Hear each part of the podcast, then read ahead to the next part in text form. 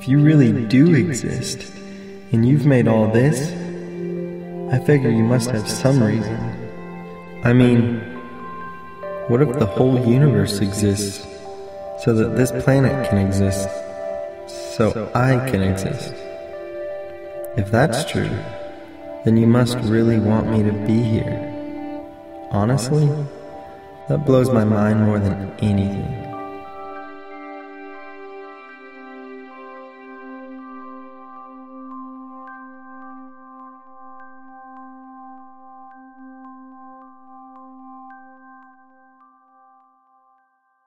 Hey, good morning. If this is your first time to be here in this series, we're doing a series called Beginnings. And this Christmas season, we're looking at how everything that exists got here. And today, I want to take you to Genesis chapter 1, verse 1, because it says in the beginning, God created. And I know that instantly, the moment I quote that, we're going to have some, some areas of controversy because we have varying views about how everything got here. So today, just sit back and relax because we're going to talk about that. Uh, one of my favorite scientists of all time is Francis Crick. He is part of the duo who discovered DNA. In 82, Dr. Crick won the Nobel Prize for biology. And he was, he was writing in regard to what we've always considered as the origins, at least in, in a lot of scientific thought, and that is Darwinian evolution. And, and, and, Dr. Crick, I, I guess he would still consider himself, or at least at the time of this statement, would have still considered himself an evolutionist. But he was writing about all the advances in biology and how we had to look at things now. And, and I love this quote. He said, An honest man, armed with all the knowledge available to us now, could only state that in some sense the origin of life appears at the moment. You see how he keeps character, how he keeps setting that aside. It appears at the moment to be almost a miracle. So many are the conditions which would have had to have been satisfied to get it going. Well, in Genesis 1, verse 1, the Bible supplies that miracle. In the beginning, God created the heavens and the earth. In Genesis 1:11, God said, "Let the land sprout with vegetation." In Genesis 1:20, God said, "Let the waters swarm with fish. Let the skies be filled with birds of every kind." In Genesis 1:24, God said, "Let the earth produce every sort of animal." And in Genesis 1:26, and God said, Let us make human beings in our image. Dr. Crick's word was miracle.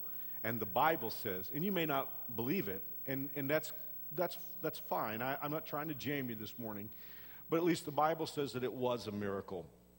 And there is another, and quickly, I want to establish the reality that there is another school of thought as to how all this got here, and that is that it all got here naturally without a miracle. Well, what do you think? What's your, what's your point of view on how it all got here? I believe in special creation. You know, of course, the moment that you walk in, probably that I've got a point of view. Yours may be totally opposite to that. You may have a completely naturalistic concept of how everything got here. But here's the deal, and, and I'm just trying to find some place of agreement. We'd all have to agree on several things. Number one, we have to agree that life exists. That is, unless you're a philosophy student and you're beginning to wonder if anything exists. As for someone who has been there, I can tell you, you will grow out of that. We would have to agree that life does exist, the universe exists, and I think we would all agree that we live on a very special planet. And then we have to agree on something else, and that is that everything that we know of in existence today was once nothing. It was nothing and it became something. You and I may differ about how the nothing became something, but we pretty well have to agree on that. A lawyer friend of mine says facts are stubborn things. One of the issues that I have when we get into this discussion is that people will say, well, you come from the perspective of religion, and I can't because I hate religion. But there are those who say, you come from the perspective of religion, I come from the perspective of science, to which I always say, all of us have to bow to fact. You can tell me that this is the best scientific thought available, but who cares? Is it fact or is it not fact? Ultimately, that's what we'll judge.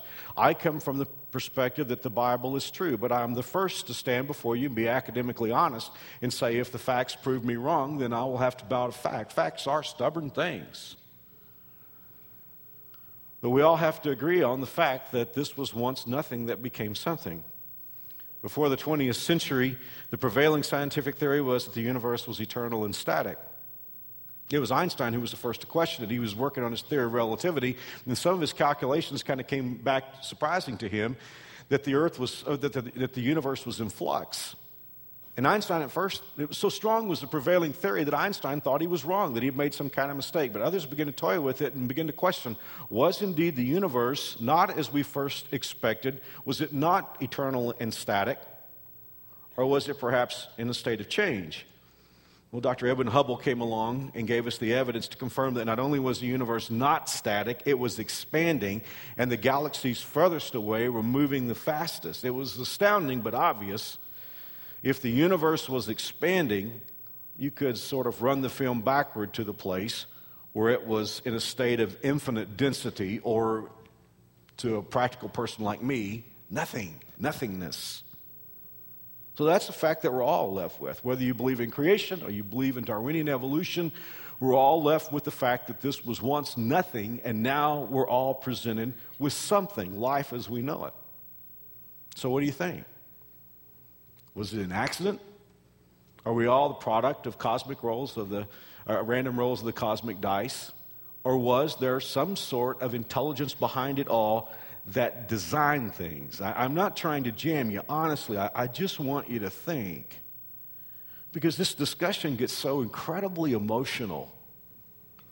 There are those who come from the religious perspective and they're instantly suspicious of science. I can never figure out why that's true. Because as I said, everything bows to fact. I can remember I went to public school all 12 years in Texas. And, when I, and, and I was taught some form of evolution from the second grade on. But I remember I was going into advanced biology in high school, and it was like there were adults who were Christians, and they were like scaring me to death. And they were telling me, oh, when you go there, they're going to challenge your faith with all this evolutionary thought, and it's going to really challenge you. Well, you, if you were here last week, I told you I was also in debate. So everything that I, and that's just my nature. When you tell me something, I don't, I don't accept anything instantly. I always want to weigh the facts and weigh the evidence. But I was scared to death going into biology because my faith was going to be challenged. Frankly, I mean, I'm not trying to be disrespectful to anyone. I had fantastic teachers, but I heard it and I listened to all the lectures on evolution. And between ourselves, I thought, this is the best you got? I'll take my hand any day of the week. In fact, one thing I've discovered starting in, in high school and moving on now to my age, every time I study biology, it just puts better cards in my deck or in my hand. So I just want to say to you t- today, you know, if, you're, if you come from a perspective, perspective of religious, religion, don't be suspicious of science. I mean, good science is good science. Bad science is bad science. I mean, when science is good, you, you, you do have to accept fact. If you come from the perspective of evolution, you have to be careful of a rather emotional quotient that gets into that, that segment of the discussion. I have friends who, are, who have evolution as their primary thought for the existence of all things, and we get into discussions. And they sort of give me a circular argument that goes like this Anything that involves intelligent design is religion. I don't discuss religion, I come from the perspective of science. So anything that suggests or smacks of intelligent design, that is in the realm of religion. And if they know I'm a pastor, they will tell me that is your realm. I come from the perspective of science. But isn't it peculiar that if the evidence leads toward intelligence, it can never be discussed because we can never go there because it is religion? Lance gave me a great illustration of this. He and I were talking about this this week in the office, and he said it's as if in a discussion you could not consider the number four. You could not use the number four. You could not even conceive of the number four. So that is one of the predetermined um, parameters of your discussion. You cannot consider the number four. Now, how much is two plus two? I have a friend that I discuss this with from time to time, and he's a real, he, he, loves me a lot, and I love him. He's just a great guy. But his point of view to me is intelligent people believe in evolution, so anybody who questions evolution is ignorant, and it's a waste of time to listen to anything they say. And I always tell him that is a surefire way to say, stay certifiably ignorant if that is one's point of view. Well, intelligent, all this, you know, it's not true, but all the scientists believe in evolution as if we weigh them and their sheer weight is somehow evidence. So anyone who questions evolution is ignorant. I mean, we've dealt with this in Kansas some time back. There was something about evolution and creation both being taught in public schools, and we became the butt of jokes. I mean, nobody presented any evidence that I recall, but it was just we became the butt of jokes for being backward in the state of Kansas and somehow challenging the very essence of science. All I'm saying to you today is think. Look at the evidence. Which direction is the evidence pointing? Is it pointing toward intelligence and design, or is it pointing to, to series of random, unguided chance? I respect anyone who has come to a serious conclusion based on any serious objective weighing of the evidence. If you say to me, Mark, I have weighed the evidence, I've looked at both sides, I've explored it, and, and I'm not just been indoctrinated, I have really explored the evidence on both sides of this equation, and I've come to the fact, I've come to the conclusion, at least in my mind, that Darwinian evolution is true. I don't agree with you, but I respect you for just going through the process of examination. I've come to a conclusion, as you could expect. And for the next few moments today, I want to talk to you about some of the reasons why I believe, from a scientific perspective, that God created the earth. And it's been a challenge for me to, to do this. I mean, I have to apologize to you before we get started because I'm standing behind a lectern. I hate standing behind a lectern and I've got notes, and I don't like using notes because I like to freestyle. You know, that's why some of you guys ride the bus three times at New Spring because the sermons are different each time, at least a little bit different. I don't intend for them to be, but I sort of freestyle when I talk. And so standing behind a lectern, it's not my gig, and, and then using notes, I hate using notes, but I got to stay on the rails because there's just so many places I could go today. As I said, Lance and I were talking about this, and he and I both have been kind of working on this message, just doing research uh, from a scientific perspective and even looking at it from the perspective of evolutionists and what they had to say. And we sat there and we had so many things to talk about. I thought, I've got a 35 minute talk and I've got to like boil it down to a few things. I told Lance, I said, I feel like I'm in Madison Square Garden. Every restaurateur in New York City has put out a buffet line with every menu item, and I've been given a small plate and told, fine lunch. That's exactly what I feel like. And I'm not coming from the perspective of theology, just science. I want to give you three things today, and I've tried to boil this down to the, three of the reasons why I've come to the conclusion from a scientific perspective that we are the product of intelligence and design. And by the way, those are options. We're living in a culture today that's really pushing evolution on us, maybe more so than ever before. In fact, just check how many times in advertising or in any basic communication, the word evolve or evolution is used. I was working out at my workouts facility this week, and I saw the cover of a workout magazine that was lying there on the counter that someone had left, and it was talking about what you need to do to work out in order to evolve one of my favorite, I was watching a program the other day, one of my favorite things, and this is the thought process that's very, very much common today. I was watching this program on the evolution of the airplane. Well, I'm thinking, did somebody leave a wheelbarrow out on the runway and it just became by itself a 757? You know, I, am just, and trust me, I, I'm open to anyone who wants to discuss and debate. I love, I love honest debate, but I want to say, don't snow me. Okay, don't snow me. I know what happens. We have too many engineers here at New Spring. I know what has to happen. You guys and gals work hard to come up with the designs, and you guys work hard to build the planes. There's intelligence involved. And those are our choices. It's either random accidental chance or there is an intelligence behind it all. If you'd like to study, let me, let me, let me take a time out for a moment and say this. I'm not a scientist, I'm not a science major. And I surely understand that I'm coming at this from a layman's perspective today. And my thoughts are going to be so frail and so brief, there's no way that I can give you everything you're going to need to know. But there are some marvelous writers doing some great work in this area today. I would encourage you to read anything by Philip Johnson at Cal Berkeley or William Dembski at University of Pennsylvania, Michael Behe at Lehigh University. And if you're just wanting to get started, I would recommend a great book by Lee Strobel called Case for Creation. For those of you who are hearing the name Lee Strobel for the first time, Lee Strobel was a lead investigative reporter for the Chicago Tribune, an atheist. His wife, who had been an agnostic, accepted Christ, and he thought it would be the end of his marriage. But her life was so radically transformed that she, he became interested enough to begin to examine the claims of the Bible and Christianity. And so he, he began to employ the same investigative skills that he had honed at the Tribune in order to determine what he believed about God. And in that process, he came to the realization that Jesus Christ is who he claimed to be his, from a historical perspective and gave his heart and life to Christ. And he's produced some great books called Case for Faith and uh, Case for Christ, Jesus, and of course, Case for Creation. So it's a great place to start if you'd like to go into a deeper place here. But let me just give you three reasons today why I believe that we have evidence, solid evidence, that we are the product of intelligent design. And number one in that area is the precision of the universe. There are 30 separate parameters that have to be set precisely where they are for life to exist. One of those is gravity. I want you to imagine for just a moment that we have a yardstick that represents the possible range of gravity, however, gravity could be set. Let, us say we have a 36 inch yardstick and we're going to measure it, we're going to mark it off in one inch increments. And every inch is a different setting for gravity. But now, instead of 36 inches, let's imagine that this yardstick is 14 miles long. That would be quite a range. If that yardstick, 14 miles long, represented the possible range for the settings of gravity. But now, not 14 miles long, not 14 million miles long, not 14 billion miles long, but 14 billion light years. That's the possible range for the settings of gravity marked in one, one inch increments.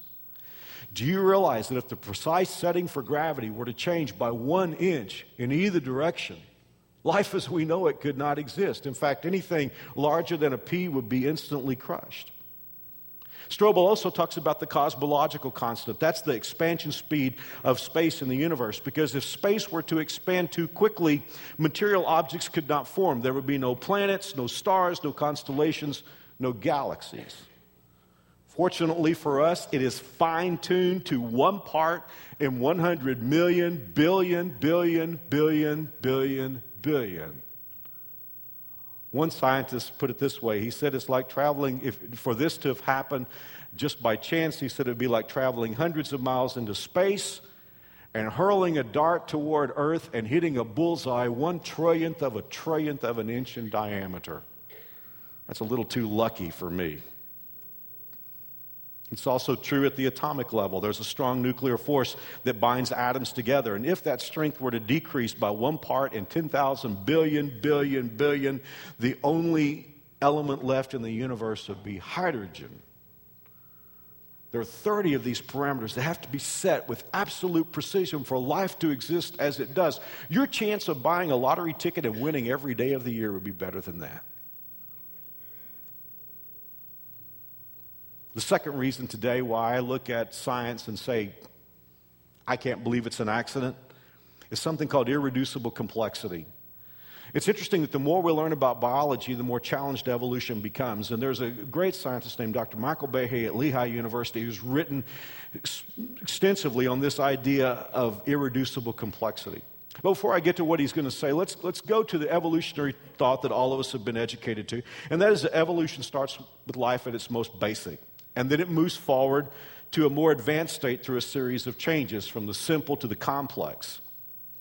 Darwin proposed that these ever onward and upward changes occurred through a process called natural selection. He looked at all the species, he noted the variation in species, and he figured that the animals whose variations gave them an edge in the struggle to survive would tend to leave more offspring. And if those variations were inherited, then the characteristics of those very life forms would take it up, up the chain. Some of you can remember in biology a chapter called The Inheritance of Acquired Characteristics. So the idea is you start with primordial ooze, you extrapolate the theory of natural selection over hundreds of millions of years, and voila, you have life as we know it. The only thing is, anybody who's studied evolution, you understand that one thing is essential for this to happen. Just the probability of all these changes happening, coming out with the conclusions that we have, the idea is there had to be time and lots of it. We only have about several thousand years of human history.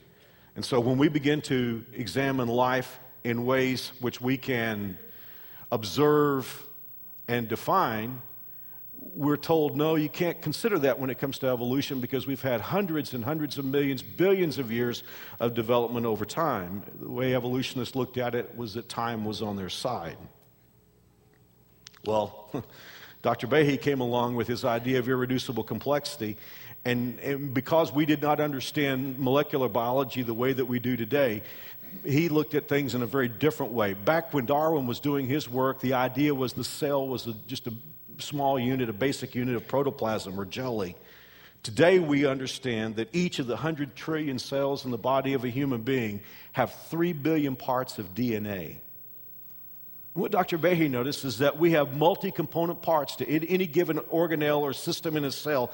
And the issue is all of the parts have to be there for the cell to function. In other words, the cell could not function in a state of lesser complexity. If it had less than its parts, it could not survive. So now the question is not what developed over periods of hundreds of millions of years. The question is how could any cell exist with less than its parts for 10 seconds? But the truth is, this kind of issue is, is, not new to this discussion of evolution versus creation because throughout the years, evolutionists have struggled to figure out how something could exist in a state of lesser complexity. How could it, how could it procreate? How could it exist? We see this in the theory of birds. Lance loves this one. He gave this one to me. It seems that the idea that birds evolved from reptiles and so it all started with the ground running reptile. The only thing was, this ground running reptile had to jump in order to catch insects. And then, as it continued to jump to, collect, uh, to catch insects, two of the scales became frayed. And over generations of this, those two frayed scales became feathers. Dr. Michael Denton, who's a molecular biologist and himself still an evolutionist, he struggles with this. And I just want to read a paragraph of his writing. He writes Each feather consists of a central shaft carrying a series of barbs which are positioned at right angles to the shaft to form a vane. The barbs which make up the vane are held together by rows of barbules. From the anterior barbule, hooks project downward, and these interlock with ridges on the posterior barbules. Altogether, in the flight feather of a large bird, about a million barbules cooperate to bind the barbs into an impervious vane. In other words, it was designed to be a feather. And the idea that two scales frayed and became that, even though Dr. Denton is still an evolutionist, he's saying, we're struggling with this. My favorite of these arguments, I was attending a lecture of a biologist who was speaking about the evolution of the rattlesnake. Now, I am from Texas, and we have rattlesnakes in Texas, so I was curious about this. I wanted to know how did the snake develop its rattle? And I really appreciated this lady's talk because she was being academically honest. In evolution, and I'm, i know I'm stating this simplist, simplistically, but the idea is the organism or the animal needs something, so he develops it, which is a great thing because wouldn't it be great if you could just evolve the mortgage payment because you need it? But the rattle presented a problem, and, and I really appreciate her academic honesty in dealing with this because clearly you have to get into the rattlesnake's mind to figure out why he would need to evolve a rattle to warn prey. And I'm promising you, this is her point of view, and I guess it was the only place to go with this argument, but she said the rattlesnake over time realized he was dangerous. guess everything he bit died. And so he's thinking he's got to come up with a warning system to warn everybody that he's dangerous. And I haven't been fond of rattlesnakes through the years because I used to hunt in South Texas on my grandfather's place, and, and I can tell you many times I've heard that rattle and I forgot all about quail. but I feel much better about the rattlesnake now just knowing his general goodwill to warn everybody that he's dangerous. Now, what really got me, though, was when she said, because she said this couldn't happen. It, it, it, took millions of years for it to happen. Okay, you know my sense of humor. Now I'm having trouble. Because I'm thinking way back in time, there's a rattlesnake that says, you know, I'm feeling bad. I'm feeling guilty. And I'm, oh, that's interesting. I'm feeling guilty that I'm dangerous. And I need to come up with a warning system. And, he, he, and uh, think about this. At some point, it's got to be his intelligence, and this is her point. His intelligence is governing this process. I'm dangerous. I need to evolve something. But it's going to take millions of years. And this poor rattlesnake gets to the end of his life, and he's only gotten so far, and he tells his son, Son, I'm sorry. I didn't take this very far. You're going to have to take this in your generation and get as far as you can get to evolve this rattle. And a few million years later, after years and years of well intentioned, good hearted rattlesnakes,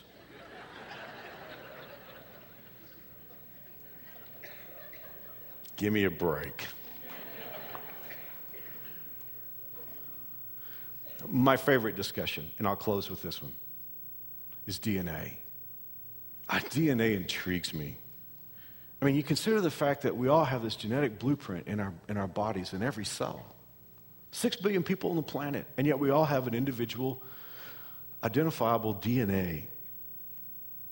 When you were conceived, you were a single zygotic uh, cell. a zygote.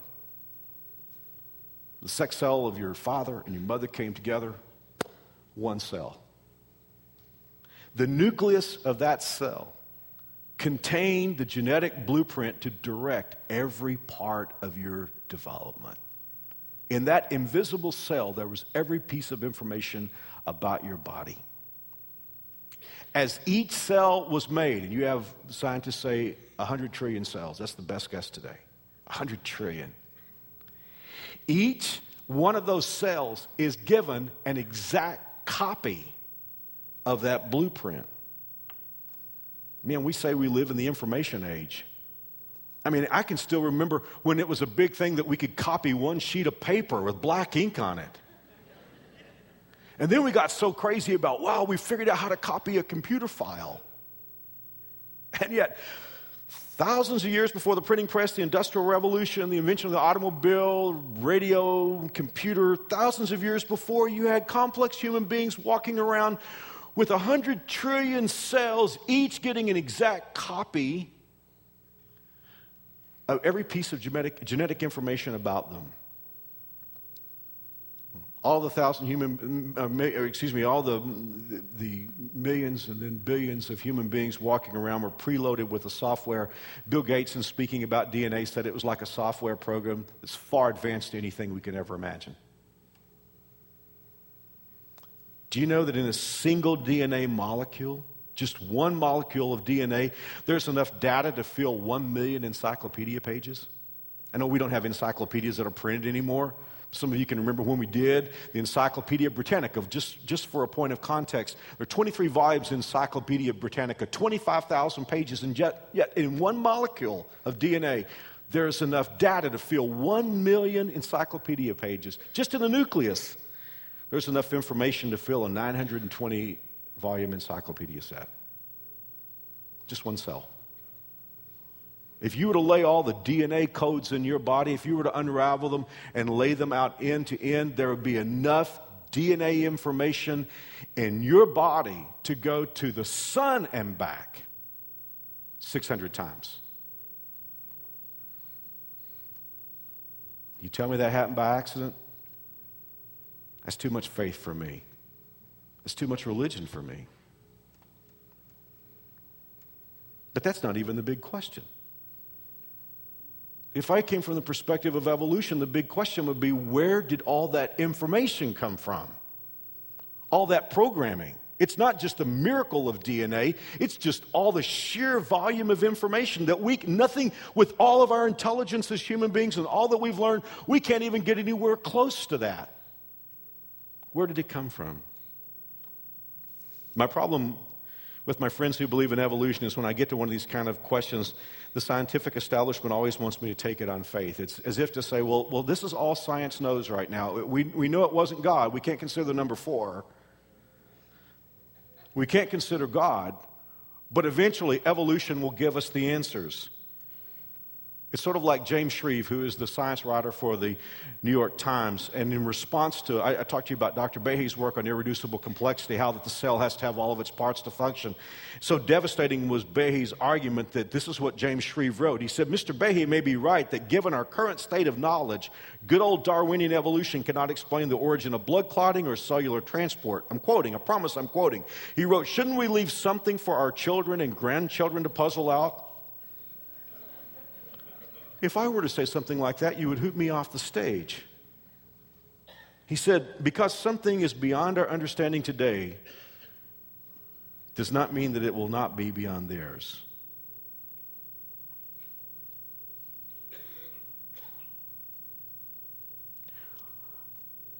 One thing about God, He does ask me to take the idea of origins by faith, as if you're an evolutionist, you will have to take those by faith as well because no one was there to observe it that we know.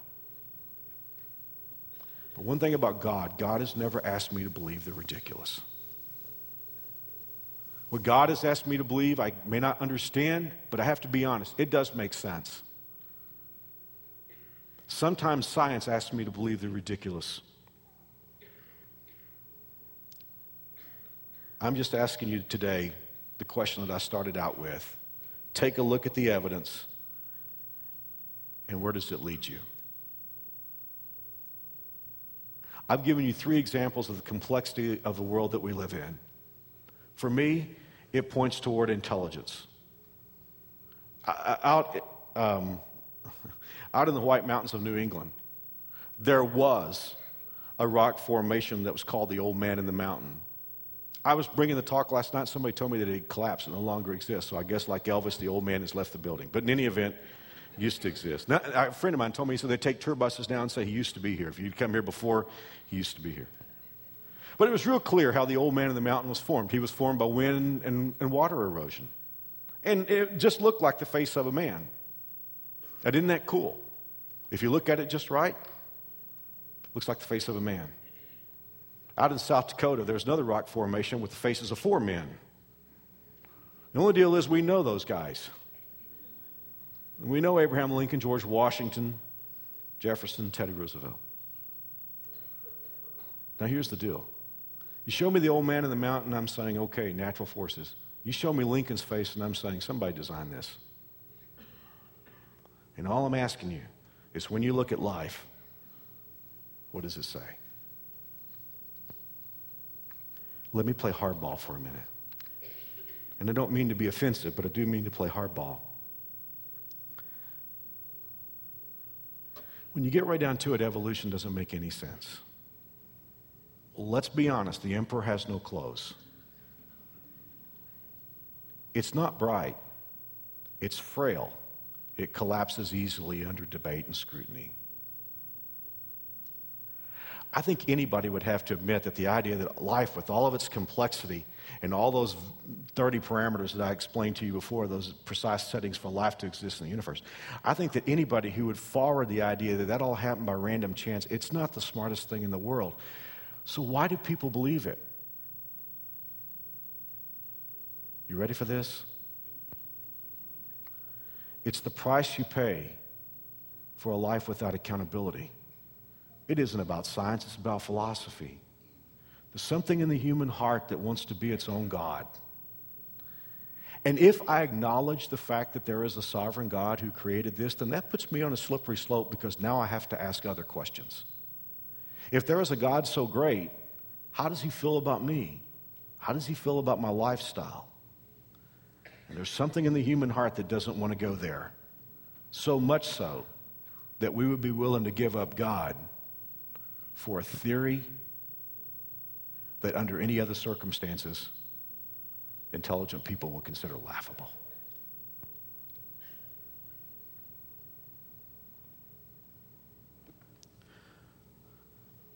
A few moments ago, I, I, told you something I'd like to correct. I told you that God has never asked me to believe the ridiculous. Just one time. God asked me believe, to believe that He loves me. That's the part that's ridiculous, but it's true. You know what the, the irony is? Is that the reason why people believe in evolution is that they're running from God. And the irony is the God you're running from loves you very much. Uh, loves you enough to make his own son accountable for what you and I've done wrong. Now, that's pretty phenomenal to me. Could I ask you a question today? You could come in here today and you say, Mark, I'm just still not sure what I believe. I, you've been messed with me a little bit. I still believe in Darwinian evolution. Cool. I appreciate, I just appreciate your examination of, of life. But could I ask you to do something? Could, could you just be open enough to say, God, I'm open to you.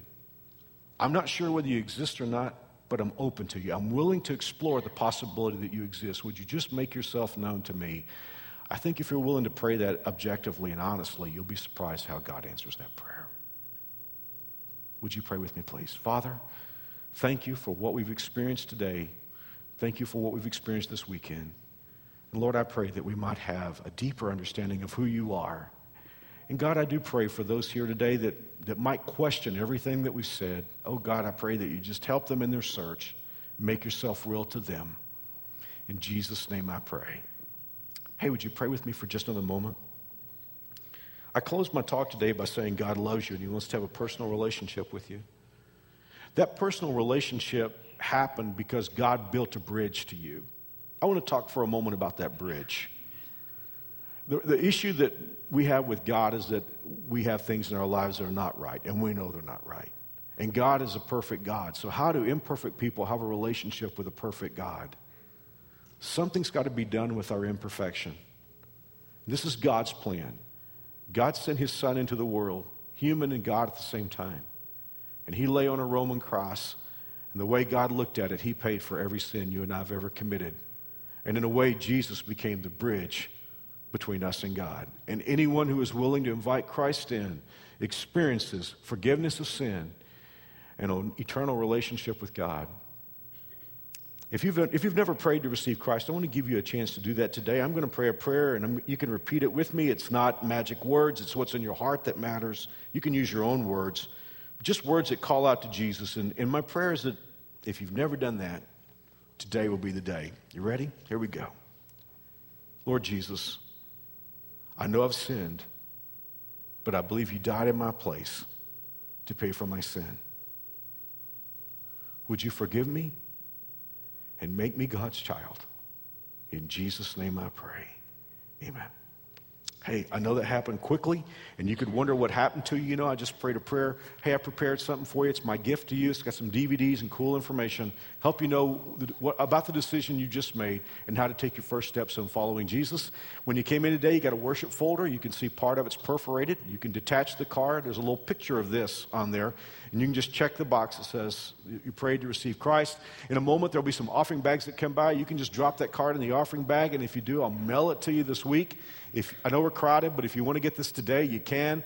I'm pointing behind the camera operators out in the lobby. There are two zones called guest services and New Spring Store, just right in the middle of the lobby. Just take the card out there and say, hey, I prayed with Mark. They won't mess with you. They won't, you know, they won't ask you questions or anything. Just say, I pray with Mark. Give them the card, and they'll give you this. Next week, one of the coolest talks I've ever had the privilege of bringing, it's called In His Image. You were made in God's image. We're going to talk about that next week.